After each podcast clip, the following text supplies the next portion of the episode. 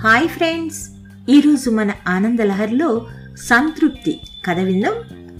ఉద్యోగంలో జాయిన్ అయిన కొత్తల్లో ఆఫీస్కు రెండు రోజులు సెలవు రావడంతో అమ్మా నాన్నలతో గడపడానికి ఊరికి బయలుదేరాడు సురేందర్.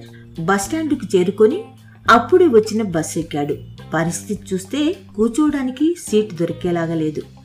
అప్పుడు ఒక అతను లేచి నిలబడి అతని సీటు సురేందర్కిచ్చి అతను వేరే దగ్గరికి వెళ్ళి నిల్చున్నాడు. హమ్మయ్యా అనుకుంటూ అతనికి థ్యాంక్స్ చెప్పి కూర్చున్నాడు సురేందర్. తనకు సీటు ఇచ్చిన అతనికి పక్కనే ఉన్న ఒక అతను లేవడంతో అతను ఆ సీట్లో కూర్చోవడం జరిగింది.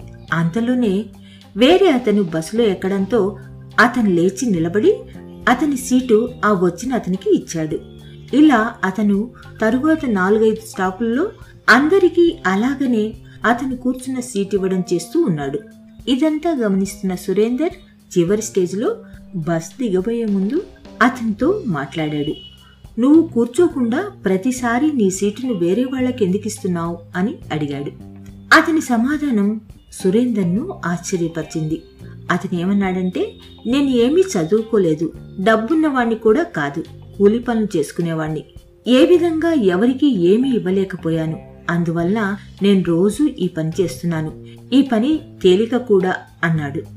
అంతేకాదు కూలి చేసుకునే నాకు నిలబట్టం కష్టం కాదు. నేను సీట్ ఇచ్చిన వారు తిరిగి నాకు థ్యాంక్స్ చెప్తారు. ఎవరికి ఏమి ఇవ్వలేని నాకు ఈ తృప్తి చాలు. ఆ తృప్తితోనే నాకు సుఖంగా నిద్రపడుతుంది అన్నాడు. సురేందర్ నోట మాట రాలేదు. ప్రతిరోజు ఏదో ఒకటి ఇవ్వటం అంటే అది వారికి గిఫ్ట్తో సమానమే.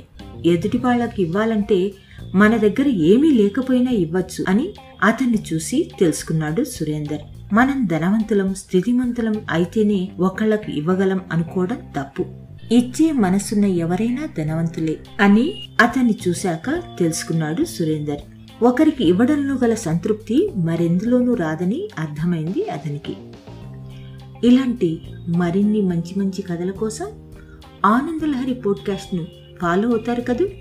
మరో మంచి కథతో మీ ముందుకు వస్తాను. అనురాధ తీర్థాల ఆనందలహరి పోడ్కాస్ట్లో.